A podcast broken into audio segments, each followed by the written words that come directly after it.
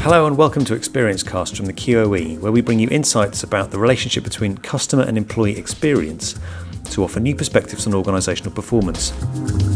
I'm Tony Reeves, and I'll be hosting today's conversation along with Carl Lyon, who's the QOE's discussion chairman and author of Perpetual Experience. And the question that we're debating in today's episode is this How should we be engaging with and learning from our employees? Now, this builds on some of the previous uh, conversations that we've had around uh, employee experience in our previous podcasts. And to help us unpack today's question, I'm delighted to be joined by our guests Andy Inkles, who's head of store resourcing and scheduling at Marks and Spencers, and Jonathan Can, global head of CRM at Namecheap. Andy and Jonathan, so a very warm welcome to you both to Experience Cast. Thanks, Tony. Thank you. So we have this focus today on how should we be engaging with and learning from our employees. And Jonathan, I wonder if I might come to you first and just start with the question of, in your experience, would you say that there's a difference between simply engaging with employees and learning from employees? Uh, a massive difference. Um, if you look at just engaging with employees, that could be your everyday water cooler discussion. Um, I, I think, but there is a, a great strength to that by engaging with employees because you actually show you're human and you actually share those little uh, bits of information about your life, which breaks down the business functional discussion, which can get very tiresome after a while. It also brings in you know, your personality. So that is vitally important. And the secondly, learning from employees uh, is huge. It should be both ways. I mean, I, I'm in an interesting situation, which I, I work for a virtual company, so we're all working remotely, which adds a whole different uh, spin to this. But even when I was working in the in the corporate world, actually learning and being open to learn is a huge strength. Uh, I, without without you know without going into the detail, I must admit on, on, a number of occasions I was stubborn enough and arrogant enough, thinking I knew everything. Specifically, my uh, early 20s.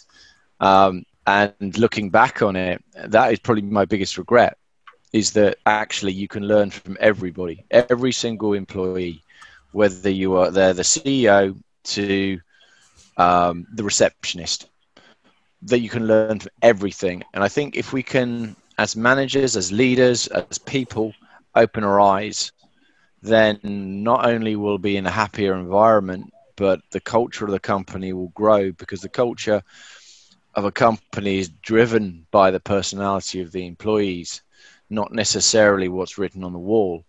And I think that is vital. And I think, as I said, with a little bit of regret, I would love to, in my early or late 20s, early 20s, had a much more open view on learning. And only now in my 40s have I just, you know, got to that view that I can learn every day and I want to learn from different people from from my children. I love to, you know, some of the stuff they came up with is is mind blowing. You suddenly go, wow, okay, I'm learning from my children. I'm learning from a six year old, um, and I think that not only helps us in the business but in life as a whole. Thanks, Jonathan. Yeah, we could have a whole podcast on things that we've learned from our children. I, I, likewise, I think some of the things that I learned from my kids just uh, mind blowing on, on, a daily basis. And also, your point about learning and engaging with employees in a, in a virtual organisation presents its own challenges, and that's something I'd like to come back to a little bit later on okay. when we look at technology. So, Andy, I might wonder if I might come to you with this um, because you're obviously working in a, in a very large and diverse organisation. So, what would you say are some of the challenges about engaging employees when you have such a large workforce? Yeah, I, I think apart from the um, the obvious in terms of just physically being able to to get around so many different um, employees, I think one of the biggest challenges that we certainly face is just the sheer uh, variety and, and, mix of people um, that we have working for us. Um, and I think not only kind of large organisations, but certainly ones that um, have have a long kind of heritage behind them. Again, I think there's a huge um, variety of expectations um, across the organisation, and I think being able to somehow kind of find a, a strategy that um, sort of uh, caters for all of those um, is is incredibly difficult. And I think with the um, you know march of technology as it is at the moment, you know that is stretching both the opportunity but also the challenge um, even further. So um, yeah, probably the biggest thing I would say is just yes, meeting that that variety of expectation. Thanks, Andy. And Carl, I wonder if I might come to you with that as well, because with your sort of working with organisations from across sectors, what are you seeing as some of these challenges around engaging employees as, as things start to change and change very quickly? Yeah, it, it's, it's great to have um, two different uh, scenarios uh, represented today um, because uh, engagement is, a, is an interesting uh, uh, topic all in itself. Some people see engagement as water cooler moments, um, having one to one with your with your with your peers. Um, uh, others see engagement as uh, something much broader, a communication strategy, uh, etc. So you've got two different diverse companies here, um, and it's a it's a really good way of illustrating the, the problems in some ways. That if you've got a um, uh, Marks and Spencers or a Lloyd's or any of these huge companies with, with lots of people, how does that engagement work? What is it? What are you trying to achieve? Um, the, and then you get the other view, which is um, absolutely right, where you're learning from everybody. Um, and how do you duplicate that in a in a uh, in a very large company? And I think I think technology probably is the answer here. Um, and uh, you can do some really good things using chat and using um, uh, communities to really see uh, and understand what's what, what's going on here. What's what's what's the narrative within your organisation, and if you can get enough to understand the nar- the real narrative in your organisation, then you're really onto something. Um, I think uh, what Jonathan just said about the personality of your people, um, that's really important. The personality of your people um, and the the conversation and narrative they're, ha- they're having on a day-to-day basis. If you can access that, then that's that's that's where you're going to learn from employees. And there's some great work around there, not just in call centres, but in other areas where you can have online chat and then you can do some simple uh, analysis of that and come up with a real uh, understanding of what people are talking about and why. Thanks, Carl. So we might as well go to technology, which is one of the one of the things that I wanted to get to because it, it seems like it's very difficult to engage with and interact with employees without uh, using technology in some way. So, Jonathan, I wonder if you might expand on uh, on this context that you described. So, you're working in a virtual organisation, so no physical uh, office space. How do you engage with employees uh, in that kind of organisation? What does that employee engagement look like? It, it, looks like instant messaging on a on a massive scale. Um, and and that's exactly right. We have, and it's an interesting one because you know we're, we're two thousand plus employees, so fairly a good size, um, and we use uh, instant messaging program. We use email. We use Skype. We use GTM. We use a variety of different uh, systems, um, which has its own challenges as well as people getting used to use them. And the interesting thing is we don't have a standardization, which confuses the employee, the, the person who arrives, saying which one should I use, and, it, and normally the, answer is well whichever you want to use. Um, and I know some people work, but I know some because I've been there long enough. I know some people reply in Skype. I know some people reply in Flock, which is our instant messaging program, and somebody will do an email and I think there's it's a level of understanding who the person is. I think it's a level of uh, taking a step back. In a virtual world, you can. You can actually take a step back and ask yourself, did they actually mean it? The use of emojis is, in a strange way, incredibly strong. And the reason I say that is because not only are we virtual, but we're also culturally different. And so you can read something we have a large number of our employees in, in Ukraine very, very differently than, um, as we all know, an email or an innocent message can be read in two ways, always. Uh, and actually, the use of emojis can change it immediately because you can see a smiley face, uh, you know, challenging you, but in a smiley face way, and it changes it I didn't realize this at all until I started to use them. it's changed the way we talk, and you can actually have a little hint of which direction you should read that comment in. So we use it in a variety of different ways. There is conversations on, on the phone or on Skype on an ongoing basis. We do try now and have a vi- visual aspect to that, so you can actually some, see somebody talking to you, which previously didn't, and that makes a difference because you know somebody is present in the conversation um, which again reinforces it. But also, I think from a leadership and management perspective, as somebody said, one to one communication, I'm a big believer of setting a, a structure of actually having one to ones every week, even if it's a five minutes, just to check somebody temperature check, somebody they're okay. Then you can get down to the nitty gritty um, you can have it structured in that way, but also it starts to break down, show from a leadership perspective that you, they, you're important to them. Not just the work you're doing, but the actual team you're managing is important. And I think I learned that from a guy in O2 who was always saying the one to ones are actually the most important conversations you will have all week. And I think that's that was really important. I learned that from him. Um, and he used to get he used to get a lot of grief for it. Surprisingly, you know, said, no, no. He used to say, "I can't do it. I have a one-to-one. It's that important." And looking back on it, he, he was right. In my view, he's those the the relationships, those important questions, and we talked about the engagement of talking, creating personality. It's vitally important to understand each person's workload, each person's style, but also specifically in a when you work in a remote world their pressures from a potentially family life what are they going through? What suddenly might happen? It's we have to break the the barriers down in the virtual world. So you get down to that water cooler moment specifically with your team. So you again have that little bit of personality rather than just your list of work to do.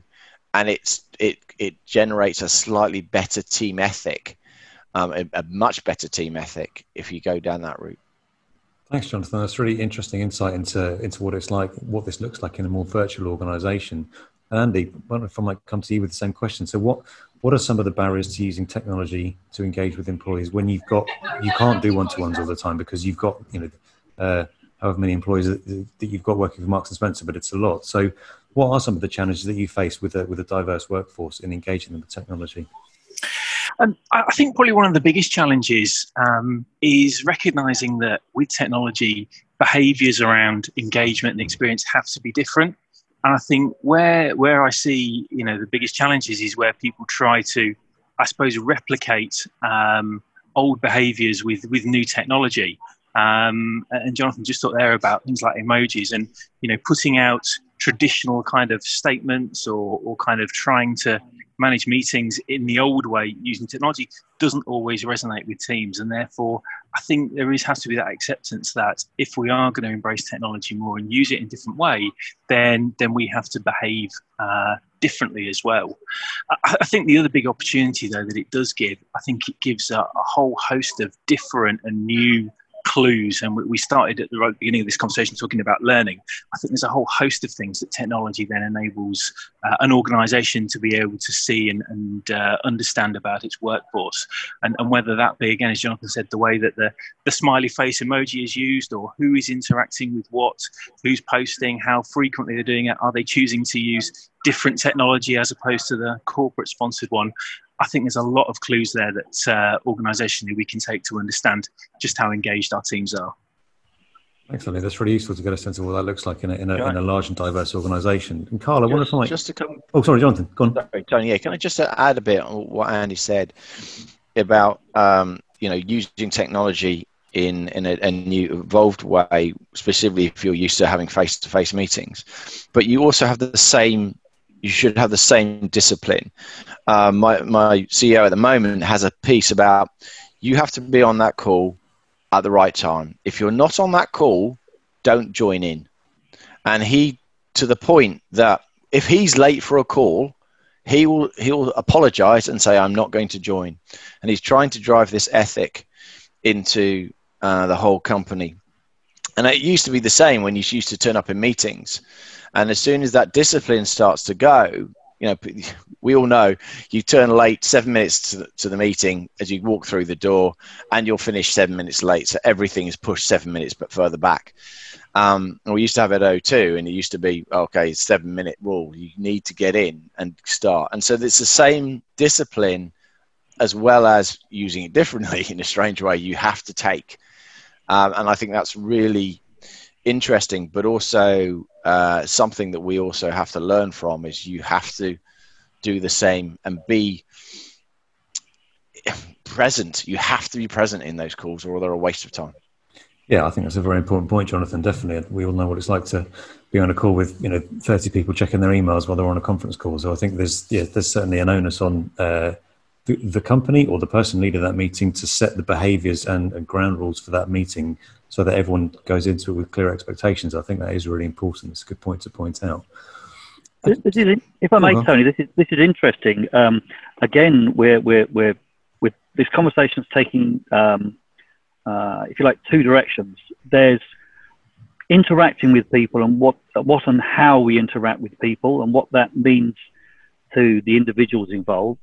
Um, about company um, culture, uh, what we do, how we do it, um, and discipline and those things and professionalism, if you want to use that word, that's great.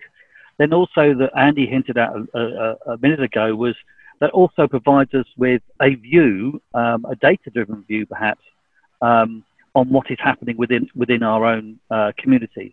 Um, for instance, one of the earlier pieces of research that one of the companies uh, we're working with suddenly realized how many of uh, how much of the work was done on the train on the way home, and how many conversations, how many emails, how many text messages were being sent in the evening.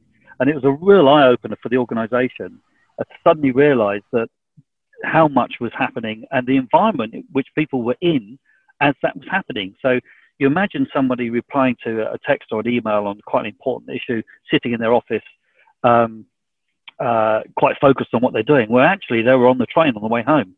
Um, and we've all been on trains coming out of London, etc., and we know how uh, disruptive an atmosphere that is. So I think this shows us an awful lot. Uh, we can read a lot more into into this than just the personal. So again, it comes to back to the similarities with customer experience.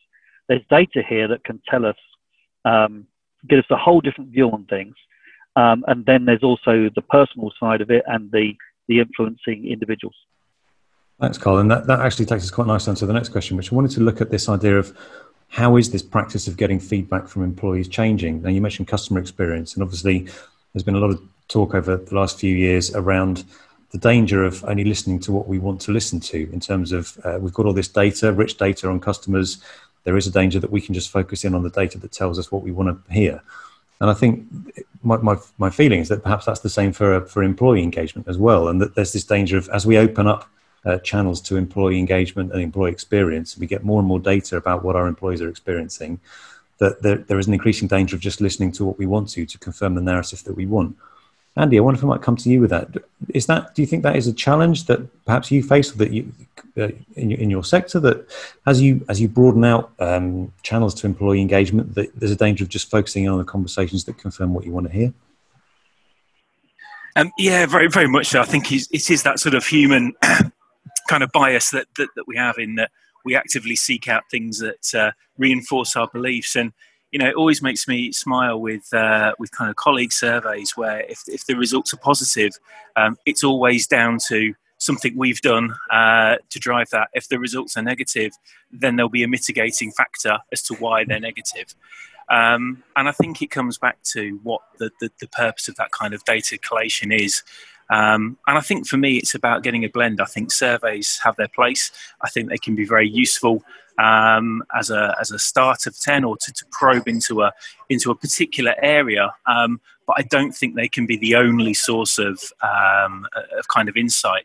And I think sometimes the most powerful source can be just kind of watching, listening, and kind of observing what is going on in a, in an organisation. And you, will get a sense of it whenever you walk into a a company or a store, or whatever, you you know instinctively in the first few minutes what kind of uh, culture and what kind of atmosphere you are you are walking into. But because it's so much more difficult to to put a tangible uh, value to that, I think sometimes we overlook it and we rely too much on a, a snapshot or a, a, kind of a moment in time. So I think getting that blend between the uh, the data driven um, and, and the emotional side of engagement is um, is really important. Thanks, Annie. And that, yeah. that, that's a really interesting point because this has come up in the last couple of episodes of Experience Cast this importance of listening and really listening closely to what's happening in an organization. And Jonathan, how do you do that when you can't walk into an environment and, and listen? I mean, if, if all you've got is a lot of data, how do you listen to uh, what is happening and, and, get a measure of what, what employees are saying in the organization? That's, I'm trying to really think about how to answer that um, because I can do it. The reason I, I, am struggling is because I'm thinking, okay, do we listen? How do we listen? And we don't necessarily have any structures in place um, to in my in my side of the business. That's not to say there isn't, but I think there is an element of yeah, it, it, it's purely it's quite siloed. Looking back, you know, looking at it now, we're fairly siloed. I, I you know I listen to my team, I recruit my team and we are very um, based in the same sort of culture. We know what we want to do, and we, we're experienced. Um, and I recruit experienced people because you can imagine trying to train a junior in a virtual world is close to nigh and impossible. Um, I'm sure there are ways, but I haven't found one yet. Um, so I, am thinking I, generally struggle with that question, and I'll be brutally honest. And I'm going to give you something I, I just don't no, we haven't got any structures as a whole. But it's down to the individual. It's down to the the team leaders and the leadership team to actually listen to their to the, the to the to everybody, not to listen and understand. And I think there's a a culture of listening. The interesting piece here that that also there's the Western approach to having conversations, and I say Western, Western European, and American, which is we're quite happy to talk over everybody. you, if somebody breathes, that that's an opportunity for you to talk. Um, which, but then the Eastern European, and I only realised this when I was in the in the Ukraine, is they put their hand up to talk. Try and yeah, yes, Carl sticking his hand up. His hand um, up I was going to interrupt you, but I thought that'd be rude but but the, the key to this is how do you do that in a virtual world if you can't see people? And I only realized this, as I said in in December, is that you actually have to go and ask for their feedback. You actually have to be open to hear people, and that's a different culture cultural difference between countries. And if I hadn't gone to Ukraine and seen and seen it, I would have never known because I then said, "Do you put your hand up?" When you want to speak. And they and the, the view was actually, yeah, he's very rude if you don't. Yeah, which is and, and it's, so good to, it's good to point that out, Jonathan. You're taking into account that cultural difference and making sure that there's a danger of just imposing one set of uh, uh, ways of working or one set of values on this kind of conversation, rather than saying actually there are different ways of doing this in different contexts, which is a, a hugely, hugely important point. I think on that, that Tony is as well. I think it's that mm. the the bit around you know how do we listen to people who aren't saying anything, and, and I think we, you know, we very often uh, can focus on the opposite ends of the scale. So those that are kind of are very engaged and are kind of, you know, seeing the praises, and, and those people that are very disengaged and, and making it very vocal. But recognizing that the majority probably sits somewhere in the middle um, and, and, may not necessarily be uh, as, as proactive to put across their, their viewpoint. But we probably stand the biggest opportunity with that group of people of actually a little bit of effort would probably move them much more towards the engaged end of the scale than the disengaged. But without that sort of proactive offering of what's on their minds or what would what would you know work for them, you really have to, to John's point, you really have to find ways of of getting that information from them um, because it won't necessarily come naturally and it won't be obvious um, necessarily in their kind of day-to-day work of you know exactly where they are on that scale. Thanks, Andy. Yeah. Carl, I think do you want to come in because I think that's something that's come up yeah. at the KOE around this danger of only hearing the extremes in a conversation, isn't it?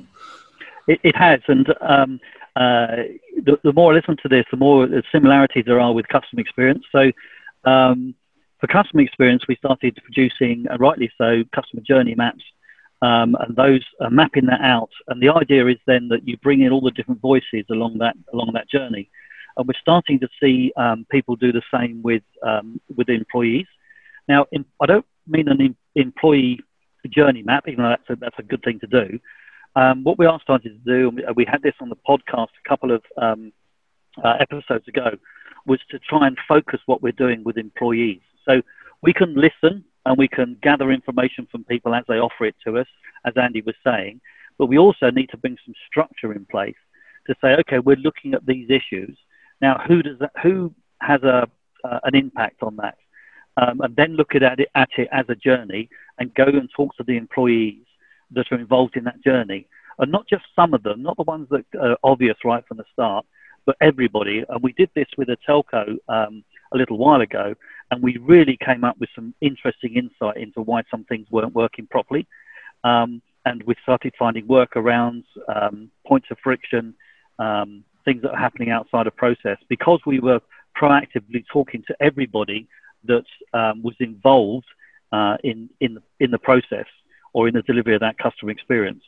So you do actually have to go and find the people. Otherwise, you only hear the very the very happy or the very negative. And for employees, you can hear too much negative, just like I suppose with customers. So you do have to find them. And one way of doing it is to start planning what you're going to do with employee experience and bring some focus to it, as uh, Joe Kennedy was talking uh, a little time ago. Thanks, Carl. Actually, that leads us nicely onto the, the last question for today, really. So I wanted to just ask, really, what are some of the benefits to a business of, of harnessing this employee community? And Carl, you've mentioned this link between employee experience, customer experience. And Andy, I wonder if I might come to you with that first.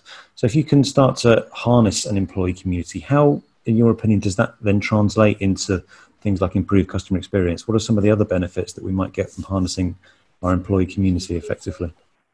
Yeah, I mean, I think there's a there's a lot of um, stats out there that will will tell you that uh, the more engaged your workforce are, um, the the kind of lower your sort of attrition rates are, the better your customer experience, um, absence, you know, all of those factors. And I think you know they are all they are all true um, to a certain degree. I don't think necessarily it's always quite as as cut and dry as some of the uh, the stats would have you believe, but um, I think there is certainly a, um, uh, kind of a, benefit to it. And you know, again, as a as a retailer, uh, you hit the nail on the head there a minute ago. That said, actually, you know, the, the biggest benefit to us is probably our, our customer experience because if our teams are happy, if they are you know, in effect, truly engaged, i.e., they are giving their best uh, to the organisation every day, then that is naturally going to kind of rub off on our customers, both directly in, in terms of the, the efforts or the lengths that they will go to to uh, to work with the customers, but also indirectly as well, just their kind of their, their body language, their mannerisms, their, their tone of conversation. Um, and all of a sudden, what you then get is a, a very different experience in a store. Um, and as I said before, you can you can you can see it. You know, you can walk into stores and you know uh, when you've got a team in there that are really enjoying their job versus a team that have got other things on their mind. So um, yeah, lots of benefits, but um, yeah, customer experience absolutely shouldn't be overlooked as for me probably one of the biggest. Thanks, Andy. And Jonathan, I wonder if I might come to you with that as well. So, in your view, what, what are some of these benefits in your opinion, of, of harnessing uh, the employee community? How does that translate into improved business benefits? I think that, as um, Andy said, obviously you can you can feel some, when you go into a call center, when you go into a, a retail outlet, you can often feel a good quality a team that team ethic much more difficult in a remote organization as you can imagine you can't feel anything um, uh, and i think that is really it's a really interesting challenge. But the view as our company is we try we we strive to be entrepreneurial as a whole, and that means that you get new ideas um, coming through how to tackle problems, new products, and the view has been uh, very similar to Google. Um, I think it's based on the same Google um, view that if you have an idea, we will support you. Create that idea, um, we will invest in it. If it can run, then you can build it. You can own it. It's a very similar, I believe Google has a very similar ethos that creates ownership. So the view will always be don't rest on your laurels, change something, push something. The company door is always open. That is a very good approach to have as long as the door is open not just the words, but actually when you go to the door and say, "Look, I've got this great idea. Could you invest hundred thousand dollars in it?" The the idea is given due diligence rather than sorry, uh, we've got other resource problems. So I think we have a ethos of entrepreneurialism. We have an ethos of trying different things, trying different elements, but also there is that slight question mark about okay, if I go to the go to the well, will there be considered? Will it be considered that it's a good idea, or even will it be talked about and discussed? So it's a balancing act, um, and I think going back to creating that that environment that drives the right thing again open conversations, open communication, presence on these calls, but also be willing to actually ask questions. And I think that is most important. Ask questions not only from the leaders to, to the teams, but also from the teams to the leaders. And I think that is important and probably as important as the other way around because what you don't want to have is just the leaders chatting amongst themselves because then you suddenly disengage everybody else. Thanks, Jonathan. And Carl, to your any final thoughts on that around what you're picking up from the benefits of harnessing this this employee community, this employee experience dynamic? Yeah, well, it's fantastic. We just um, heard from from uh, Andy and then from Jonathan um, the two sides of this. Um, uh, if your employees are, are, are, happy, they're they're working well, they're positive, then the knock direct knock on effect on customer experience is huge. And then you have when you get further deeper into the organization, um, if your your the people working in your organization are allowed to ask questions, they're allowed to put forward ideas, and those ideas are taken seriously, then your company will um, will work better, um, and uh, customers are only going to benefit from that. You know, people ask me, what's the what's the most important thing for a company to do to deliver great customer experience? Well, the first thing is be very good at what you do. Um, if you're good at what you do, then you will deliver more experiences. Um, the other thing I'm just looking, uh, hearing through that, um, companies that do this stuff really well, um, what tends to happen is you have good emotional intelligence on the front face of an organization dealing with its customers. Then the interaction between the front face and the, the, the middle management is good. And then the um, relationship between middle management up into the leadership of the organization. And there's emotional intelligence all the way through that. If you're driving really good emotional intelligence into all the decision making um, across the company, then you will end up delivering really good uh, employee experience and great customer experience and, and do it to probably the most efficient way you can do it.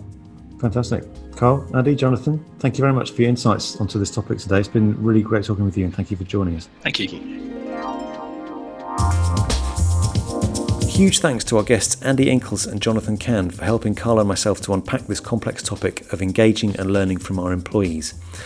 And I'd also like to thank you for listening in to ExperienceCast. And if you'd like to find out more about what we do at the QOE, just go to theqoe.com where you'll find more details about our short courses, group discussions, and other ways that we can support you in your work.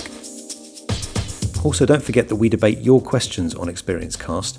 So if you have a question that you'd like us to explore, just send it to us by going to theqoe.com and clicking on Ask a Question. One last thing, our next face to face discussion is going to be on the 12th of March in London, and our topic is this if 2020 is the year of the employee, how will this impact customer experience? This is a full day discussion that will give more chance to pull out some of these themes that have come out of the recent podcasts looking at the relationship between customer and employee experience. If you'd like to join us, please just send me an email at tony.reeves, that's tony.reeves